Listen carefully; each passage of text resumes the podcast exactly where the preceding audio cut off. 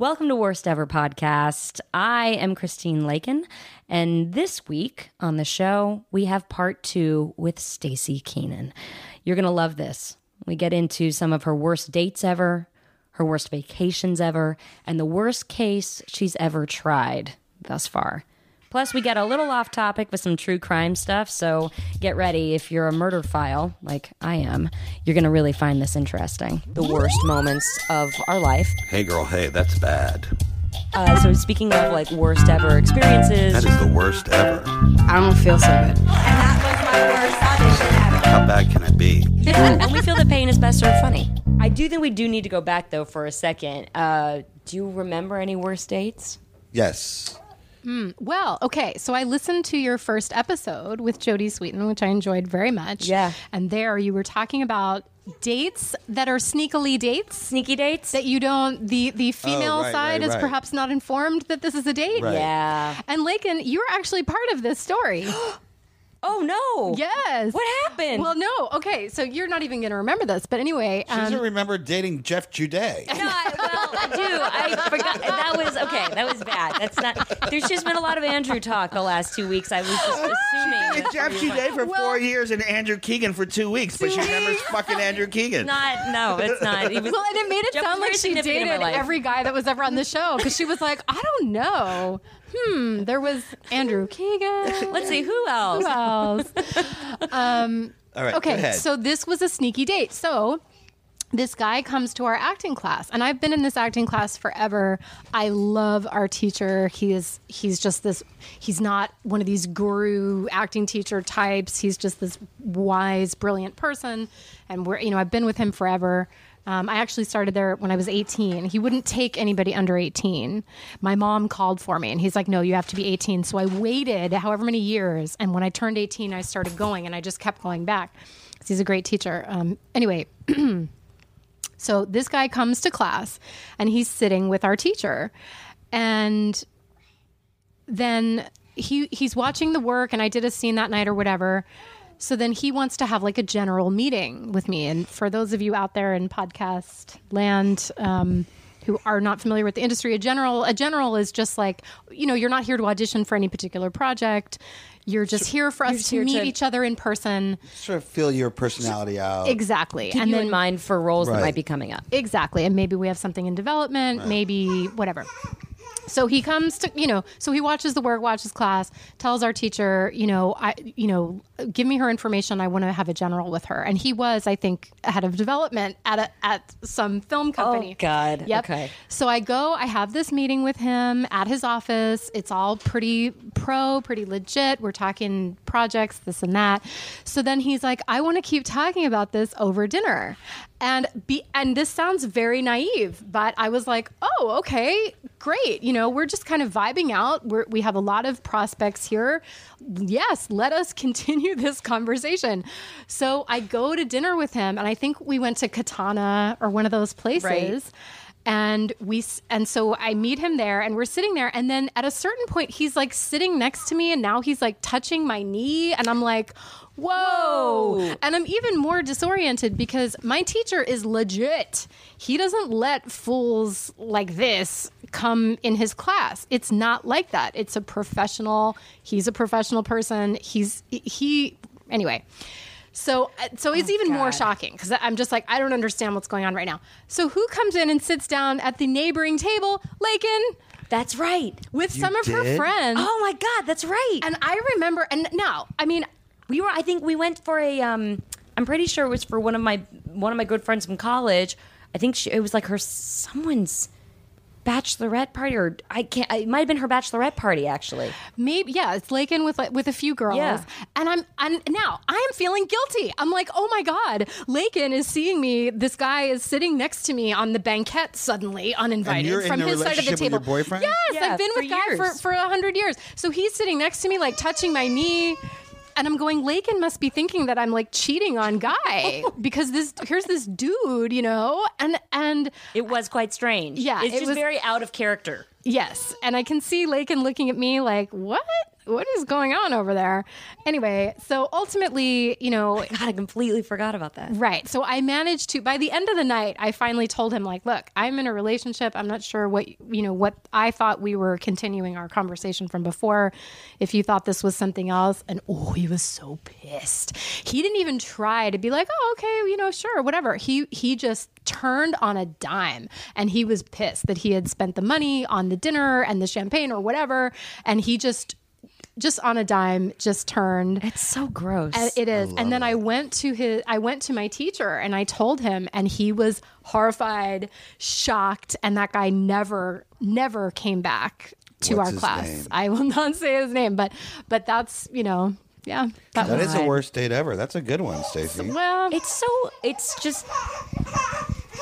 Well, daughter, she thought it was my daughter funny. Thinks it's hilarious. She thought it was hilarious. George like, was laughing at Laken. That's what's so tricky in this, especially in this industry, because it's so cash and everyone's like, "Oh, let's just talk. Oh my, let's just go have a drink. Let's just go have a quick dinner."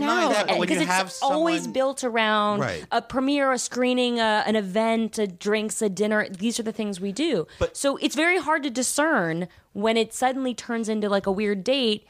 Until that moment when someone's either touching your knee or like lunging at you over a parking meter, trying to like kiss you, and you're like, "Whoa!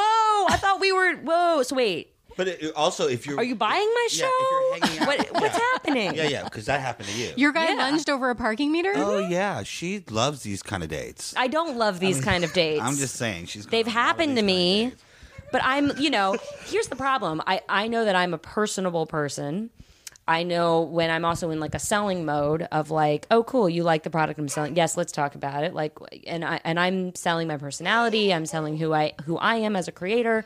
I just always assume that I'm giving everyone the benefit of the doubt, that it's all on the up and up until, and especially as like a businesswoman, are you not supposed to? Someone's like, let's just continue to talk about this. No, actually, I think we shouldn't talk about that. Like, of course you're going to be like, yes, let's continue because I like where this is going and. Right. You know, and you're trying to do business. Right. And then, you know, there's a whole, I don't know if you've seen God, can you imagine if it happened in reverse?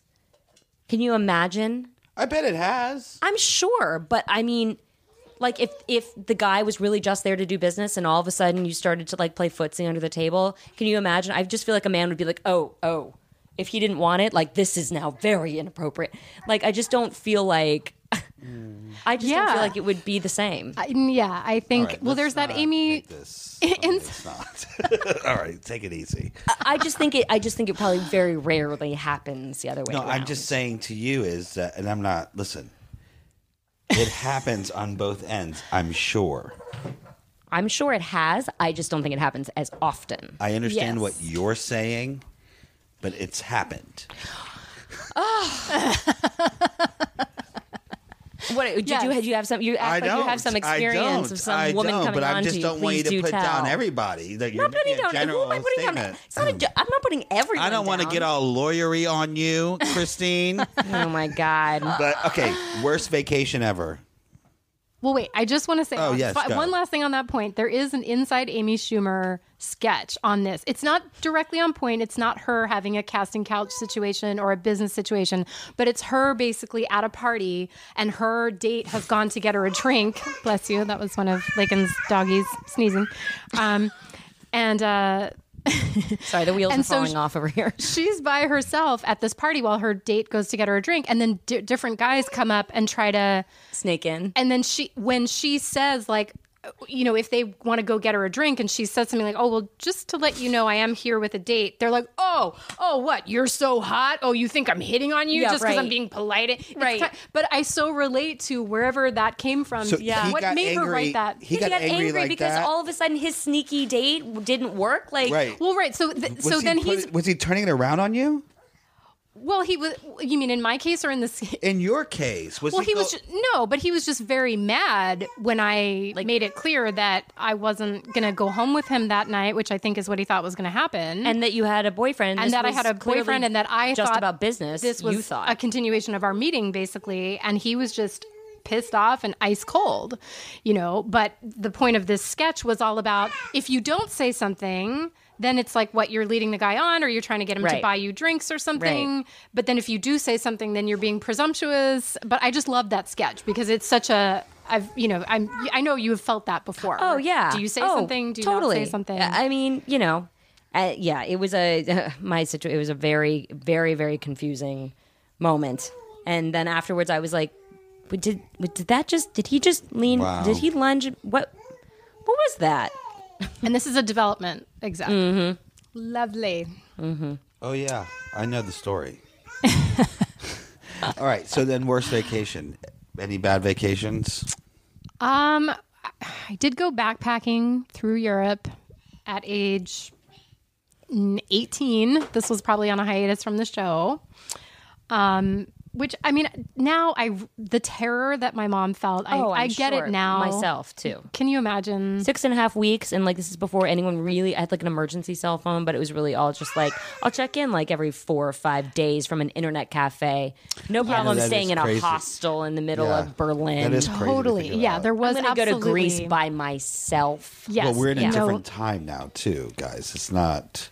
Yeah, well, I don't know that the world was actually different. I think our perception of the world was different. No, the world is different. There's a lot more shit happening out there that we don't, you know, there's all these attacks. I still could have been hostiled. I'm just saying. This was months, this is literally the month before 9/11. So things were happening. Things were brewing. Okay. The world was happening. Okay, anyway, continue. Yes, and when I went, yes, there was... I don't think there was internet, or internet was still pretty rare. Mm-hmm. I don't know. It was that long ago, and there was definitely... I think there were car phones, which I had several of, but no cell phones. Anyhow, we went to Amsterdam, and when we came out of the train station, this guy approached us, and he was like, hey, I have a hostel... that's on a houseboat on one of the main canals in Amsterdam. And we were like, ooh, great, strange man. Let's follow you back to your, dungeon or whatever. Oh, God. So, yes, we did. Liam Neeson. Yeah. Yes, exactly. You're about to be in a window at right. Yeah. Right. So anyway, he turned out to be normal. There was no dungeon. He, in fact, did have a houseboat on a major canal in the middle of Amsterdam that had been transformed into a pretty cool hostel. So all of that was fine. So we stayed on this boat. The problem was that, at least at that time, I don't know what it's like now, but the canals in Amsterdam were like filthy sewers. Yeah. And so I was sleeping in a sleeping bag on a bunk on this boat, and woke up in the morning and had the only thing showing was my face. And it had been feasted on by these pestilential, like, canal mosquitoes. Oh, so it looked like I had kind of extreme cystic acne, because these bites were on every bit of my face. And they were big, they were red, they were itchy, and they lasted for 3 weeks. And so for the whole... I'm sure I do. Yes, but for the entire rest of the trip, I walked around with these bright red, huge bumps all over my face from the Amsterdam. This is a woman who was on a primetime TV show, people. Yeah. And how far into the vacation were you? It was basically the whole rest of the time. That's insane. God. I had this all over my face. Yeah. It was great. Okay. That's terrible. That's all right. That's the worst. That's a good worst vacation. Yeah, I mean, that's still, I'm sure people have dealt with way worse, but it wasn't cute. How's that? No, I would have been freaked out. I'm not good with bugs, period. Worst holiday. As in Christmas or Thanksgiving or something like that. That's a good question. Well, it's hard to say one particular one, but my mom, may she rest in peace. She passed away in 2009, but my mom had a funny thing where she would, even as broke as we were, she had to make sure that we had this amazing Christmas every Christmas. So she would go, and it was just me and my sister. Those were the only kids in the family, but she would go crazy, and she would buy a bunch of just piles of presents. I mean, I remember when you would walk in, you know, after Santa came on Christmas morning, as living in Spanish Harlem, cockroaches running around everywhere, whatever, there was a pile of presents. It was like Daddy Warbucks, Richie Rich, whatever you want to call it, huge piles of presents every time. But then, and she would put it all on credit cards and then deal with paying for it later because she wouldn't let us not have this, you know, palatial, fabulous Christmas.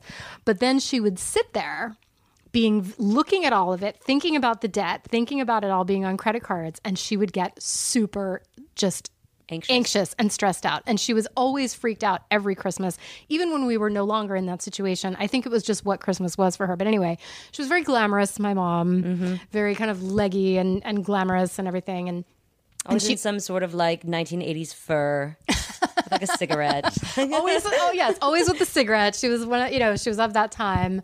She smoked for probably 50 years. But anyway, she'd be sitting there in like her nightgown with the long legs, you know, and she had these beautiful hands, like very long fingers. And she would sit there just staring at us, opening all these presents, smoking. And then at some point she would go, well, enjoy it, because pretty soon we're going to be in debtor's prison. She would tell you guys that? Yes.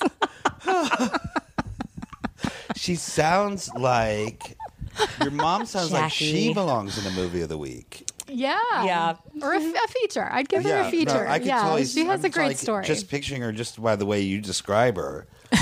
She sounds amazing. Yeah. She was great. Does she have that smoker voice? No, she really, I don't know how, because she did smoke for 50 years, but no, she did finally quit. Eventually, yeah. Mm-hmm. Yeah.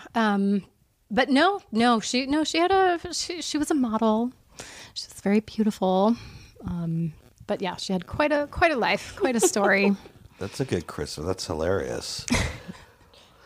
Let's see. I have one last thing I want to ask you. Go ahead, Christine, say something. Okay. I don't know if you want to tell the story, but I do remember there being a story about, and I can't remember what the circumstances of the audition were, but there was a letter that was written. Did you send a letter to some casting? Oh, yes. You know what? Okay, so yeah. Okay, so started from the beginning. This is, I feel like, the pre-law Stacey, the Stacey that like didn't know she wanted to be a lawyer yet. This is art history Stacey? No, this was during My Two Dads, actually. That's how long ago this was. Okay. Yes. Hey. Yeah. So I booked My Two Dads, and my very, very best friend was a girl named Devin. She still is one of my best friends. Shout out to Devin Odessa out there, who has many of her own from My So-Called Life. Yes. Oh, yes. Amongst many other things. I think she did an episode of Step by Step. I'm sure she did. Yeah, she's a great actress. I wish. No, but we did share a bed together in London. That's for a different story, a different time. Yeah, another time. Different story. But I do love Miss Odessa. Yes, she's a beautiful girl and a great actress. But anyhow, so we were best friends. We met actually when I was 11. She was 12 and a half. I'm just saying. But anyhow, so then they wrote the part of the character on My Two Dads. Her name was Nicole. So Nicole was going to have a best friend. And these producers, I think because I talked about her all the time, they named the best friend character Devin. Oh, yeah. And Devin was auditioning for the part. And there was another mom who was like, oh, my God, they're just going to give this part to Devin because she's already, you know, my best friend in real life. They've named the character after her. They're just going to give her this part. And at some point, the producers got like all these, they started getting letters saying, you know, Devin is a really bad influence on Stacey. And they were seen like in a car with boys or something. What? I don't know. Just trying to make it out like Devin was this slightly, you know, slightly older kid who was a bad influence. None of it was true. That's I was so not allowed weird. To be in a car with a boy, even in high school, much less at age 12. Like there was no way. None of it was true. But ultimately, Devin did not get the part. They changed the character's name to Shelby. And she didn't get the part. But for a moment there, she and I had this dream that we were going to be on the show together. It didn't happen. That's so weird. Yeah. Poor Devin. But isn't there another story with an agency? I don't know. I was thinking I actually think it was like a casting thing, but I think you had written, I remember you telling me you had written this letter and you were like so pissed at something that this casting agency had done, and then you showed it to your manager and your manager's like, I don't think we should send it. You were like, fine. But I don't think it was ever actually sent. Oh, I think it was to a publicist. Oh, it was to a publicist. Yeah. My manager and I went around, and I think it was after Step by Step, and we were kind of looking for like, oh, maybe, kind of get things going, get a publicist. And we met with this woman, and she just kind of went off in this meeting. I don't know. Yeah. She was just like, she just basically said like, you have no career. Oh, some of these publicists, I think, by the way, most of them are on something. I think publicists I've had so many strange meetings. But you're not talking about your publicists in general. No, not now. Well, just be clear. But no, for the most part, they're not. It's a weird breed of people, I think. I don't know. Well, it's just strange that a publicist would say that to you, like, what are we going to do for you? And this was a meeting to, like, where, we were going to maybe hire her company. And she just kind of, she just went off and was like, your expectations are unrealistic. Like, you have no career. If you think that, I'm going to be able to somehow do something, like, what do you think is going to happen? She I had a very similar meeting with somebody. Off. Yeah. Yeah, and so I wrote her this letter where I was just like, yo, and then showed it to my manager, and he was like, how about we don't send that to her, which is probably the wise thing. Name? I would never remember. I don't remember, honestly. But yeah, so it was not sent. But you had that meeting too? I had a very similar, I wonder if it was the same person, but she was like a big publicist, like represented a lot of big people. And I remember I was looking for someone, and I was set up with her and like two others, right? And you go and you have these meetings, and you basically say like, oh, I have this stuff coming out, and this is what I'm looking to do, and this is how I want to change my career, and and can you help me? And these people are not cheap. They're actually extremely expensive. So expensive. And some of them are, blow a lot of smoke and say, oh, yes, we'll be able to do this and this and this and that, and they can't do anything. And then they do exactly nothing. And then there are people who are normal and are very good at their job, like the woman I work with now, and she's very realistic and what her expectations are, and she works really hard. And then there are these weird people in between who, like the meeting I had, basically came in guns blazing, told me how nobody I was, how she could barely do anything for me, like what was I doing sitting in her office? She said that? Yeah. She's like, I don't even know how, like I don't really know why we're having this meeting because like maybe I could get you in like an Us Weekly, but like that's a huge maybe, and like I don't even do that. That's like so beneath me. Like that's not even how I work. And like talked like this to me, talked down to me like this. Oh my God. When I left, I felt so terrible about myself. And then she called my manager and was like, I mean, I would work with her. Oh my God. But it's going to be like $5,000 a month. And I was like, fuck you. Like I was so mad after that, after she made me feel so terrible and small. And then like come back around and said she would work with me. And I said, do you understand the meeting that I just had with this woman? Like that's psychotic. That's actually psychotic. I think, it's interesting. I think she's on something. It's especially interesting with publicists, especially in this day and age, is that celebrities and actors and performers pretty much create their own content. And with the way that social media is set up, with Instagram, the Snapchat, the Facebook, the stories. Yeah. The stories now that you got to, all these damn stories you got to make. I mean, you're producing your own fucking life film, right? Yeah, right. Yeah, you would think that a publicist, like, because now you're doing a lot of the things. You're doing everything yourself. Like your shit's what's getting it in the you know what I mean? I mean, my best friend's a celebrity, right? She posts a picture of her and her kid or her by herself on Instagram. It's in Us Weekly. You know what I mean? Right. It's not, I don't need your... Like back in the days when they would be like curating these pictures and then like you know, trying to get them out to the different outlets or, because there was no online. There was nothing. My brother created his career based on Snapchat. I know. We're drinking the champagne. What do you mean? He has a line of champagne? No. He just loves a certain champagne, and I stole it from his bungalow at Beverly Hills Hotel. Cheers, everyone. You're welcome. Cheers. Happy Easter. Cheers. Fancy. That is fancy. I love that. He'll be at Coachella next week if you want to see him, everyone. DJ Khaled.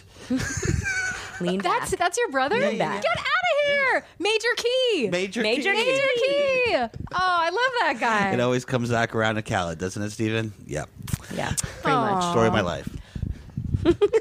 I do love him. Yeah, you might be prosecuting him soon. Let's hope not. Okay. I'd like to just be drinking the champagne. If you do, I'm happy to be a witness. Oh, don't get in. You just want to be inside of a courtroom so bad. I love a courtroom. I told you I have an obsession. Let's talk about your favorite courtroom dramas. Oh, all right. Oh boy. I mean, are you a Law and Order person? No. I've kind of missed that boat, but yeah, I've been listening to Sword and Scale. I love all the audio when they get the original audio, whatever the 911 call, the 911 interrogation, the interview. Yeah, Nancy Grace. I miss her so much. See, okay. I think she's it. I love Nancy Grace. I loved, as we were talking about before, all the OJ stuff, both the documentary and the drama. Loved that and could not get enough of it. Sarah Paulson is so good as Marcia Clark. I love looking at her. I love everything about her. I love her voice. Anyway, the depositions alone, I could watch depositions all day long. Depositions? Yeah, like those film depositions of like OJ of like what we didn't know. Yes. Like when they were doing the civil part of it, and you had to sit through a deposition. Yeah. I was like, wait, what? What just happened? I was freaking out. Yeah. I love a deposition.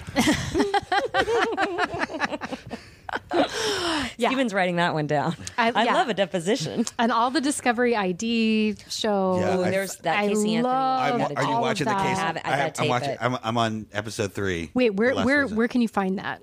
ID.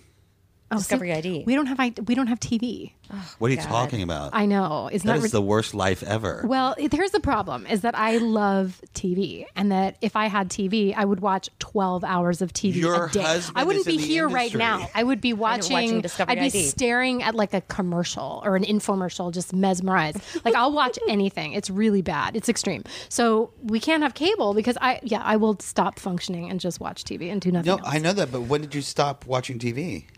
It's been years. I mean, we haven't had TV in the house ever. I get it, but then it doesn't explain, and not trying to bring it back, but how the hell do you know Major Key and like DJ Khaled? Like, I listen to music, so I know who DJ Khaled is. I know, and but I don't listen to his music. I saw him on the new Chelsea Netflix show. Oh, is he on that? He was on. He did a thing. I think she was. He's like her report. He does some. Right. Yeah. He'll do like a Major Key, and he talks to Chelsea, whatever, and I watch her show. Yeah. So I saw him on that. I saw his whole shoe closet. So now I feel like I know him. Right. Okay, that makes sense. Right. So basically, I watch everything on the internet, but nothing that's on TV. So we don't have cable. Does ID not have like a? You know what you can get? App? Do you have AT&T? No. I'm talking about your phone. No. Your iPhone. Sprint. Okay. But you can probably. Well, no, because I think now AT&T now DirecTV. DirecTV. Yes, they are. So you could get the app. Right, so I might lose DirecTV. Aha! Get the app and watch it on Apple TV. Just keep the pop, okay? Just keep the pop. I got the pop. I know. Keep the pop. Or maybe you can subscribe. Like on Amazon, you can buy an HBO subscription on Amazon, right? And then you watch it. So I wonder if Pop has that. Well, they're working it out right now. You can see the first episode of Hollywood Darlings on PopTV.com, amongst a bunch of extras and bonuses. Excellent. But I do believe they're working out whatever they're. Is there an ID doc? Is there an... Okay, thanks. I don't know. I can't speak. We don't know if there's a Discovery ID app. Yeah. Is there? Or a I don't know. Website? But you have to watch the Casey Anthony because they interview the mom and the dad. Oh, my God. I can't. All right. I'll buy it. I'll find it somewhere. You can come over and watch it. We get it. I'll tape it. There's a whole thing where one of the defense attorneys who used to work for Jose Baez... Yeah, I know the attorneys' names. They... I guess when they brought her after she got acquitted or just served the actual misdemeanor charges, she had to go back because she was being sued by Zenaida Gonzalez, the remember the nanny. Well, it wasn't really the nanny. The she quote just picked, unquote. She right. just yeah. picked right. Zanny the nanny. She just picked Zenaida. You know, she picked that name out of the air. So there was a whole another lawsuit. You know, but she filed bankruptcy or whatever. But one of the defense attorneys was saying, and it's all in the court documents, that she was paying Jose Baez through sex. And there's a whole. You got to watch this special. You haven't watched this yet? No, I haven't yet. Okay, it's 3 episodes. I'm sorry. There's been a lot of things I've been trying to get through. I'm in Jungle Town on Vice right now. Yeah, Viceland. You watch Viceland. I'm watching the Jungle Town. You're liking it. Yeah, I like it. Okay. These people are trying to create a town in Nicaragua, and they're all like millennials, and they're all like, "This is amazing. We're going to create a town. Everything's sustainable. Everything's sustainable. We're just but it's learning really not. From each They're other. Buying Jif peanut butter. And, it's like, yeah, and then they get like down there, and it becomes like Lord of the Flies. Yeah, it's like crazy. Oh, it's so great. Watching it, Steve? Interesting. Steven, you got to get into the Jungle Town. He's writing it down right now. Let me just ask you another question. I know it's completely off topic, but. I guess it is like a worst murder ever. What do you think ultimately happened with JonBenet Ramsey? Oh, I'm dying to know. Oh, okay. So did you watch that special? I did watch or the series of specials. Mm-hmm. Yes. Boy, I mean, now look, did they have an answer and were they working towards an answer? Maybe. I mean, they presented, I thought, a very solid case that it was the brother. Mm-hmm. Yeah. But the brother was how old at the time? It's like, what, 10? 10? Yeah, I don't think the brother did it. Now, I don't know. I wasn't there. I have no idea if he did it. Is it possible that he picked up that mag light and just... Like any kid could do this and have no intention to kill, no intention to even really hurt the sibling. I think it was an accident. Okay, but if it was an accident, his parents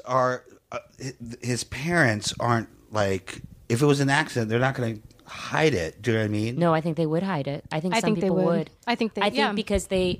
I think there are certain parents. Not so much that, but I think there are certain parents that, you know, a horrible, awful, horrific accident happens, right?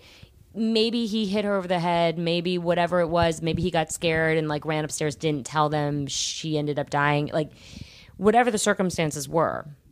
The fact of the matter is, if they were honest about what they really thought happened, there's a stigma a lot of times in small towns, and they were scared that it was going to follow him around his entire life.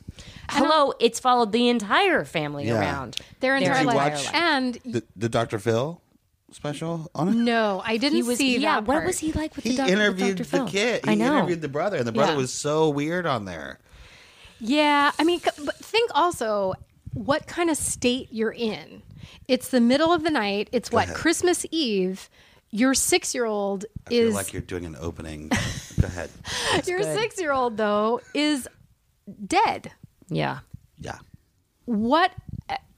How are you making any kind of rational decision? You're not. I mean, if they did that, if he had done it, and if they decided we're just going to cook up this whole thing and say someone from the outside, that may be a decision that they regretted forever. But they were in no state of mind to make any decision. No. I mean, they were probably completely out of their minds. I mean, the whole grief. Like you know. The writing of the letter, and then wasn't when they were like they saw that it had been maybe like. Started over. It was all these weird words that were used in movies. I mean, strange lines. Speaking of trials, and what's his name? I think is about to go back on trial for making a murderer. No, what's his name? Who they did that whole documentary, and he left the audio on in the bathroom. Oh, The Jinx, right? The Jinx. Yeah, that was a fascinating documentary. You saw that, right? Wait, is that the one where they're off trying to develop new drugs out in the jungle? Is that the one? No, this is the one where he basically he's that New York. He's from like kind of like a high profile, high society family, and his brother's like a financial guy. Anyway, they had a lot of money growing up. He ended up marrying this woman. She ended up like going missing. There was a whole thing like back in like the late 70s about this disappearance of the wife. Oh. He basically no one ever found her, whatever. He goes off, lives his life, starts some brand new life somewhere else, and he ends up like being like roommates with this guy. ends up killing him. Gets away with it. Then it's like on the lam for a while. Like it goes on and on. No, you've never seen this documentary? No, I keep hearing about it. Okay, listen to me. Gotta see it. Tonight.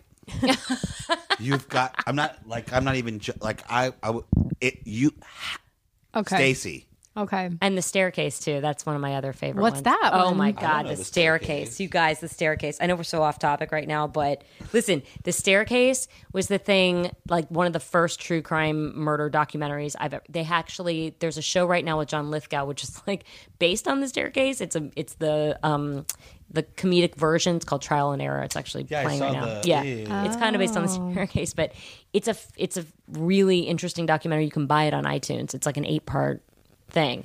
And I have to talk to you about it when you're done because there's alternate theories about what really happened. Oh my God. There. All right. Have you seen Letters to Zachary? Okay, no. What's that? It's a great one. Great one. It's a documentary. I'm pretty sure you can get it on Netflix, but it's about this couple. They're both doctors. They meet, they have a son, and I won't say anymore, but I'm watching that tonight. You need to see it, and don't read any spoiler alerts. Okay. Just watching Real Housewives of New York? Okay, no, that's not okay. Let me tell you, Bethany Frankel. How do we just transition from murder to Bethany Frankel? No, but I feel like I do because I listen to a podcast where the hosts watch it all the time. So they'll always do a big Housewives discussion. Yeah. So I know what that podcast is. For crying out loud. Yeah. Write that down, Stephen. I feel like this whole last part of this podcast was just like a ploy because I just really want to talk about murder on My Favorite Murder. Well, no, I'm just curious. Are you going to? I will let them know. Like, lawyer-wise, let's get back to your work, right, for a second. Do you have a team? Yeah, I'm on a team. Like, do you have assistants and interns that can just run and fact check for you? I wish that were the case. God, no. That sounds glamorous. I was in a unit before where we had law clerks, and the law clerks, they're law students, and they were great. They would, you're in some kind of disastrous situation, and they could kind of swoop in and save the day, and they're there with you, helping you. I just want to be able to say the word, Sam, get me the state versus California 1972. Yeah. Stat! Somebody runs in with a whole law. That would be awesome. But as prosecutors, it's real boots on the ground. Yeah. There's not a lot of highfalutin assistants or secretaries, or you basically do everything yourself. All your fact checking and all your things. Yes, people commonly serve witnesses and victims with subpoenas themselves. It's crazy. Yes. Have you had to do that yet? I haven't. That's discouraged. Because it can be very dangerous. I was going to say, yeah. Normally, people with badges and guns do that after running their rap to see if they're violent and dangerous. So you should not be a prosecutor in your little suit, zipping around town, serving people. Generally frowned on, but hey, you got to do what you got to do. Wow. Worst case ever. Oh, God. Where do I begin? So many bad ones. Do you mean bad as in terms of... bad facts, like bad things done to people, or do you mean bad as far as hardest to take to trial? Hardest to take to trial. Ooh.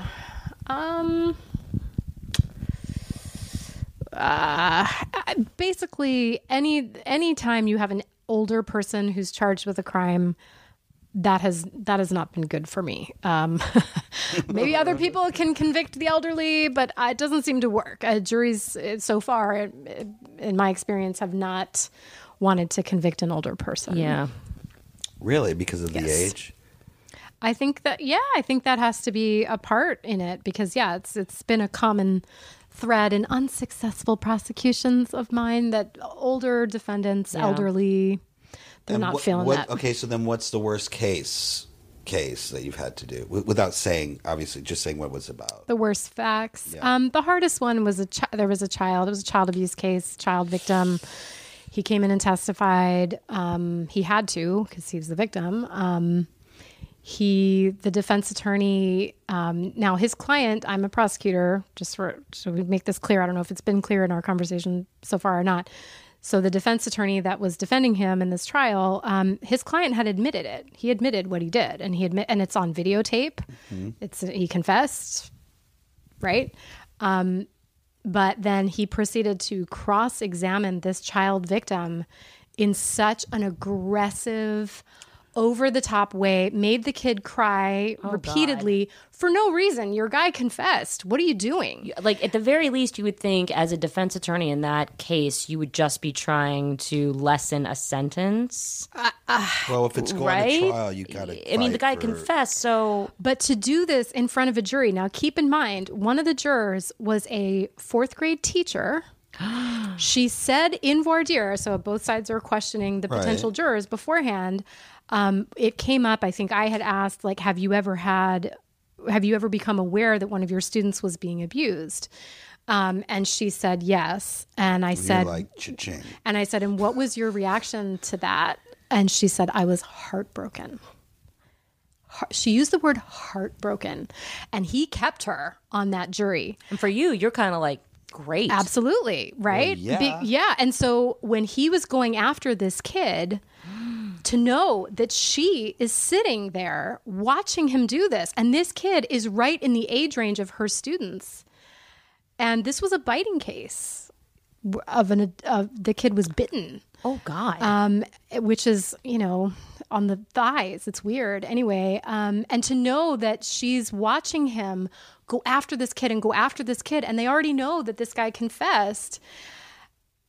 What was he doing? I mean, it was the worst day I have had in the profession so far. Yes, they convicted him, but that's the only time I have cried at work as an attorney. Like, I went out. Yeah, I went out. We had a victim advocate who was there with the father and the kid, and we were keeping them in a room, you know, kind of behind the courtroom.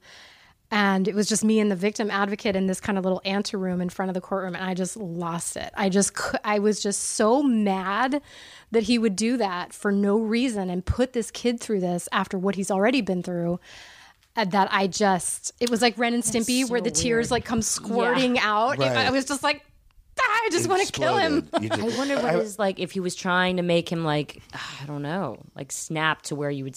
It doesn't make any sense. You know, I'm also curious about the relationship between the prosecution and the defense. For instance, I sat through the OJ trial. Like, I actually, for those of you who didn't know, I went into the courtroom and saw it live. Yes. But what I noticed, like, you saw when we were watching it on TV, because, you know, it took over daytime TV. Like, they stopped airing soap operas and just was airing the OJ trial. And when you watched it, it looked like Marcia Clark and Cochran or Shapiro, they, like, were always, like, you know, hating each other. When I was there live, it was like that. And then when they would take a recess or whatever, they'd be like, oh, so what do you got for lunch? It was, like, really strange. Is that for real? Like, do you maintain relationships with, like, people that, you know? I guess you see them a lot. Is it like a game almost? Like, I won this, you won this kind of thing? Or, I mean, look, it should be like, you know, the cartoon where you have the coyote and the sheepdog, and they're walking to work together, and they both have the lunch pail, and they're laughing and joking, and then they each punch the clock, and then they start chasing each other and killing each other, and then they punch out and they walk home and they're friends again. That is how it should be. But, you know, sometimes, and you have some are great to work with and are very collegial and very professional, and they don't get, you know, personally entangled in the case. And then others are just... Step by step, here we go. Yeah. Step by step. Let me take you on a ride, jury, step by step. Yeah. Others just won't they just won't do it, that you can't be friends. Well, I also look at it from a defense perspective, let's say. I would want to maintain a good relationship with the prosecuting attorney, because if it ever comes to pleading... I would think I could make a better deal with them. I think the smart ones are they work with us well. They're nice to us, we're nice to them, we have a relationship, we have a friendship, and then they end up getting more for their clients because you're cordial. You have a good relationship with this person. You want to work with them, you want to give them a break if you can. And I think the ones that aren't as smart, or they just hate a prosecutor for being a prosecutor so much that they you know, I think ultimately a lot of those people do end up hurting their clients. So anybody out there who's going to hire a defense attorney, boy, please meet with them in person and find out what they're really like. I see people come to court so often, they don't know who they can't recognize who their attorney is because they've never met them in person. And they might not know that they're very aggressive, very hard to work with. They're mean to everybody. The court staff doesn't like them. And that all inures negatively to them, you know? Right. Interesting. How can I get something expunged? Okay. On that note. That's a later story. All right. Stacey, thank you so much for coming on the podcast. Thank you so much for having me. Oh my God, this was so fun. Yeah, fascinating. This has been great. I'm fascinated. Like I want to sit through a jury selection. Have you never been on one? Never been on jury. How is it that I literally get called for jury duty like clockwork every 12 months and Is it your name? I don't know. You have a license though, right? A driver's license. Because that's where they take it from, is the DMV list. Is your driver's license California? Yeah. I don't get it. Your number will come up, I'm sure. Now it will. I'm dying to She's get gonna on a put jury. You in the rotation. I'm just dying to get on a jury. I mean, I want to go through the process. I really want to go through it. And I'll be completely honest, whether I get selected or not, you know, It is fascinating. I mean, first of all, if I ever get on a jury, I want to get on a jury like the OJ case because I want to be sequestered and I want the whole experience, right? Like I want this sequestered. You want the most hardcore jury experience there could possibly be. Well, because I'm thinking at the end of the day, book deal. Thinking like T-shirts. I'm like the whole thing. I'm like, yeah, you want to know what happened? I'll tell you what. Come on, Ryan Murphy. You want the whole story? Here it is. This is what really happened.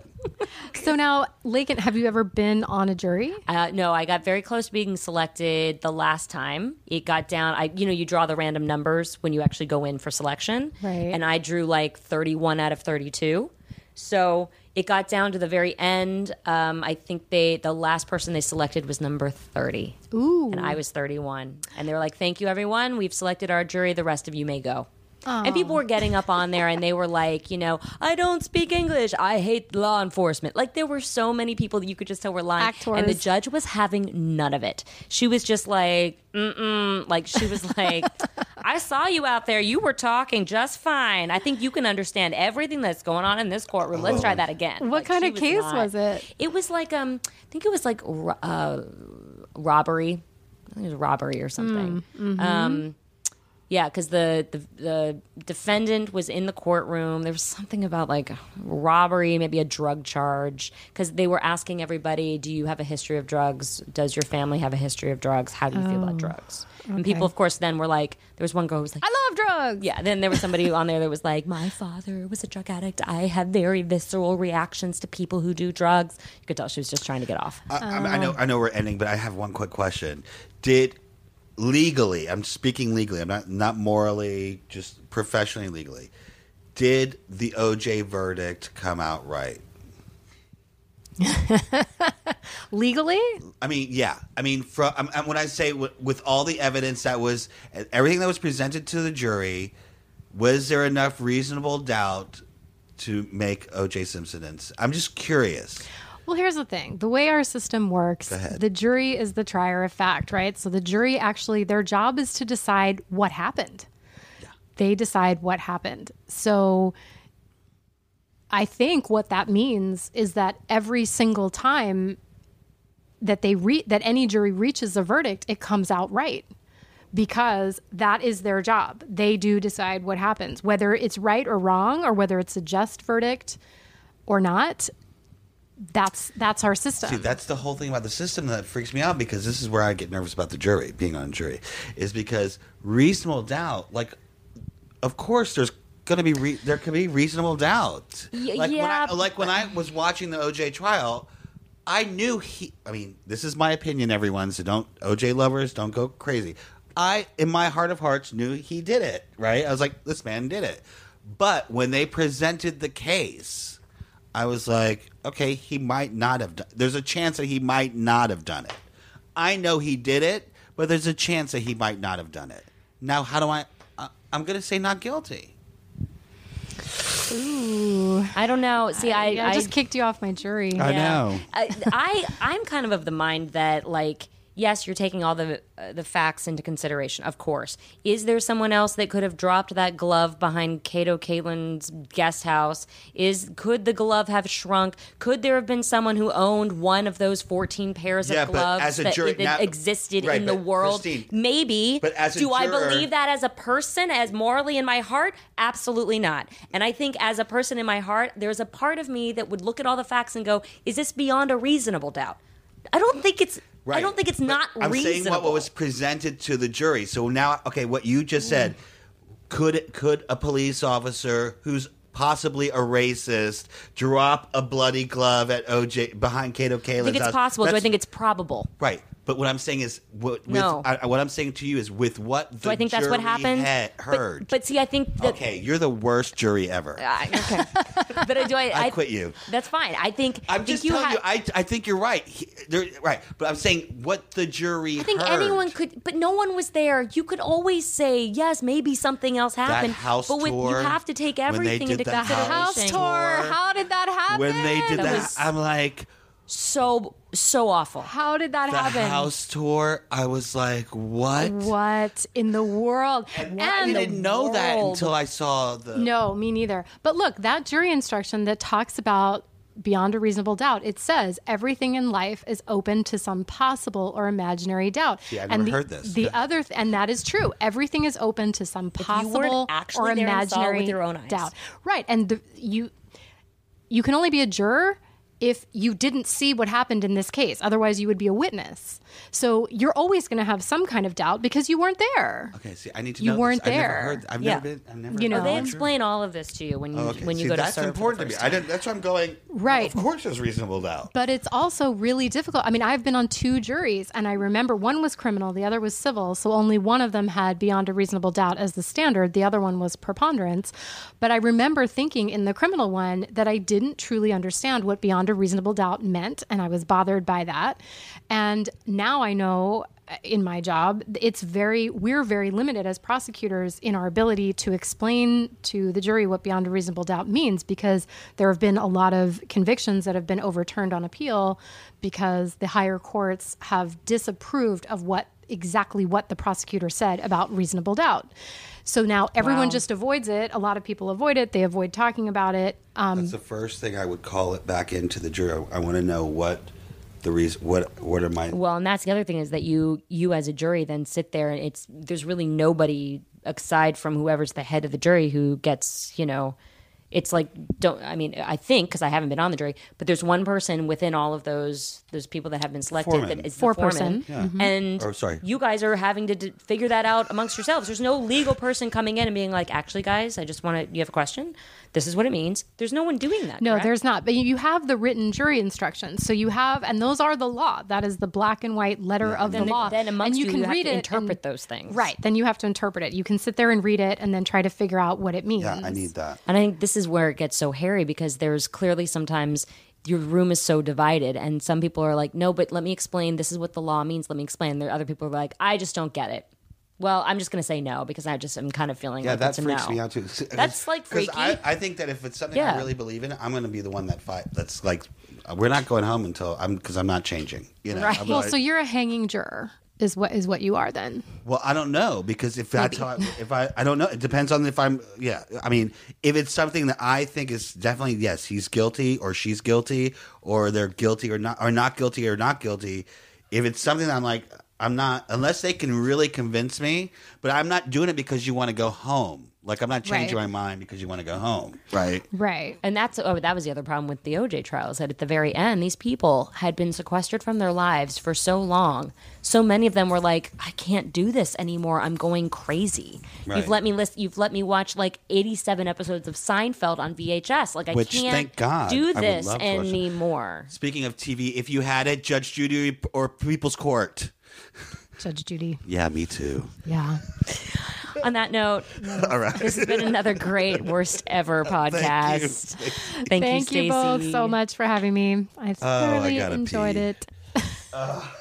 Catch more of us. Follow us at Worst Ever PC on Twitter, at Worst Ever Podcast on Instagram and Facebook, and go out there and have some really terrible Worst Ever experiences. If you want to tell us about them, you can email us at Worst Ever Podcast @gmail.com.